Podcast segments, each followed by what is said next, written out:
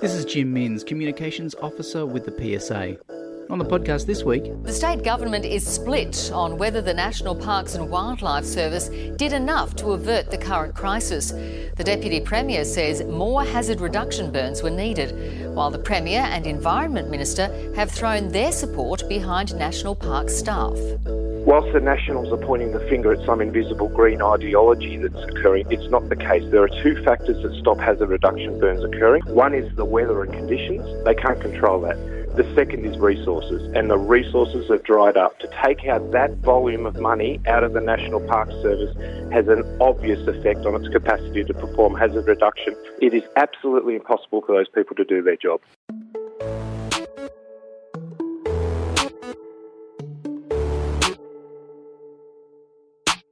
The government at war with itself as the Nationals try to discredit the hard work of PSA members in the National Parks and Wildlife Service.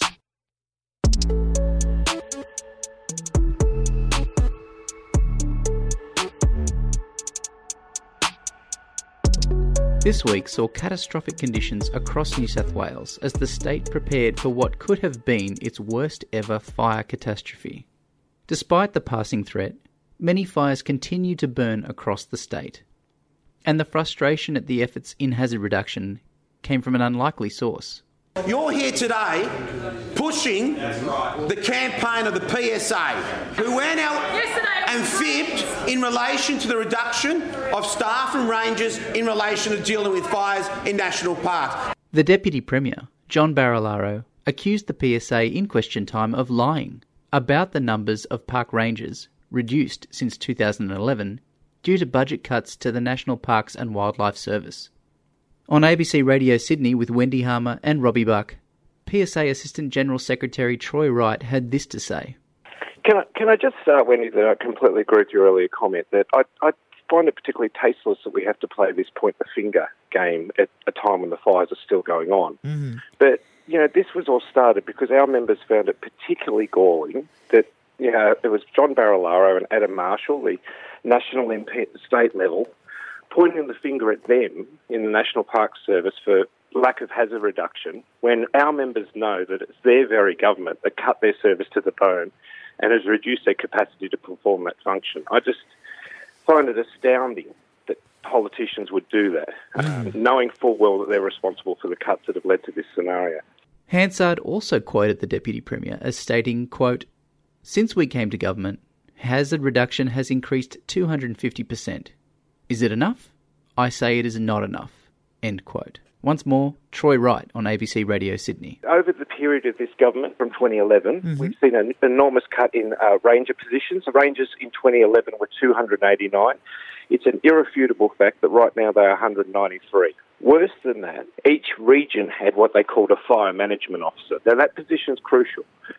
That is the person that was responsible for the hazard reduction plan, to, to implement it, to plan it, and they knew the terrain in the time of a fire, what a fire would do. That was, there was 36 fire management officers. They were cut to 10 across the state. There is one fire management officer that we have among our membership that has the size of Tasmania to manage. In Wednesday's coverage, PSA delegate and former Parks Ranger Kim DeGoverick was showcased on ABC News and Radio National's PM program, criticising Deputy Premier Barilaro's hypocritical stance. After 38 years as a ranger, he says he took a redundancy last year out of frustration at a lack of resources.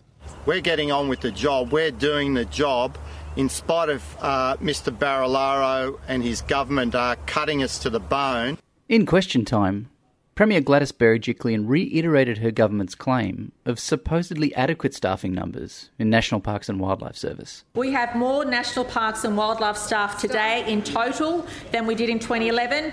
Today we have more full-time field officers, which are frontline service roles, than in 2011. But Kim DeGoverick argues these are largely unskilled and not trained to do hazard reduction burns. They wanted me to do double the size of the area with pretty much the same amount of staff. It's just crazy. We, we're on a skeleton staff as it is.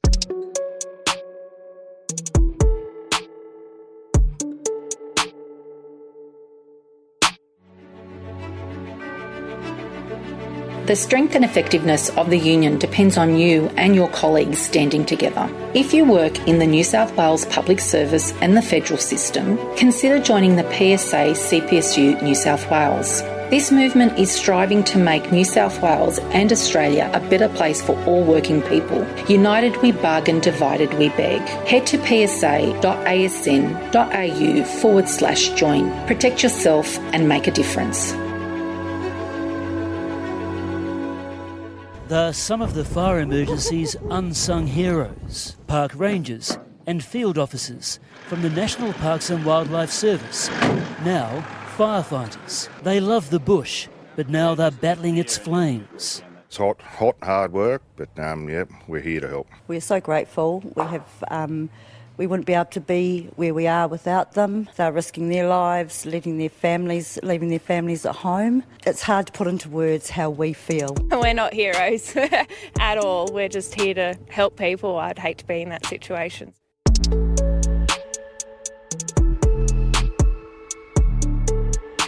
Back in September, the PSA CPSU podcast interviewed Kim de Goverick, who went into detail on the impacts the cuts to the NPWS budget have had and the flow on effects. By way of example, I was just out in Dubbo last week talking to people in the Central West area, National Parks area. Uh, they, for the area they cover, which is 20% of the state, they used to have 11 ranges. They now have four. Um, and they have one vacancy. So technically they have five, but at the moment they only have four, uh, and they used to have 11. What does it mean for the people of New South Wales? What it means is uh, a number of things for the people of New South Wales. Firstly, their parks aren't being uh, effectively managed as they have been in the past when we had a full complement of rangers. So, what I'm talking about is fire management, vertebrate pest control, and a whole range of other land management uh, issues, management of facilities, upgrading of facilities, upgrading of walking tracks, um, uh, looking after the camp campsites, the flora and fauna. So all those things uh, don't occur if you have a shortfall in ranger numbers. What's your approach to the Berejiklian government? The PSA uh, and National Parks continue to lobby the government for increases in staffing. I remember when we met with Minister Upton, I was there uh, meeting with her, and I told her that we needed an increase of 100 rangers. Well, that never really occurred, but we keep hammering away and we keep telling them that we where we feel the shortfalls are and that they need to um, uh, do something about those shortfalls, whether it's in budget, resourcing, or whatever. In light of events this week, in order to fulfill the New South Wales Government's expectations for fire management, perhaps now they will do something. This has been a matter of discussion since the moment, particularly the larger restructure, the future paths restructure in 2017 and 2018 was implemented.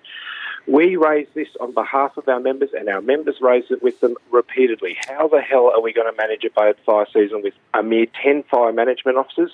How the hell are we going to manage a bad fire season with the number of cuts you're proposing to rangers, area managers, all these other ranks? And we were brushed off. We're told it'll be fine. You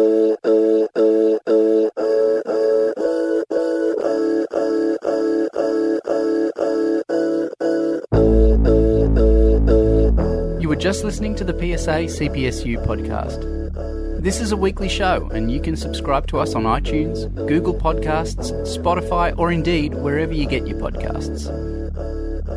If you're enjoying what you're hearing, you can get in contact with us for feedback or story ideas on Twitter at PSANSW or Facebook at facebook.com forward slash PSANSW.